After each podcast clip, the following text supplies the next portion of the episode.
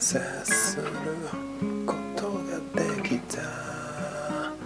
いつか君にもお裾分けしますね。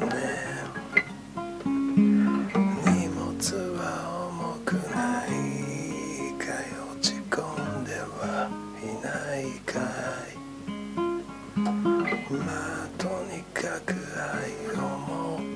接することだな。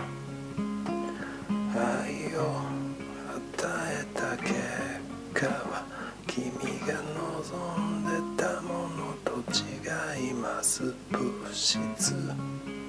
それじゃなくてそのものが目的なんです。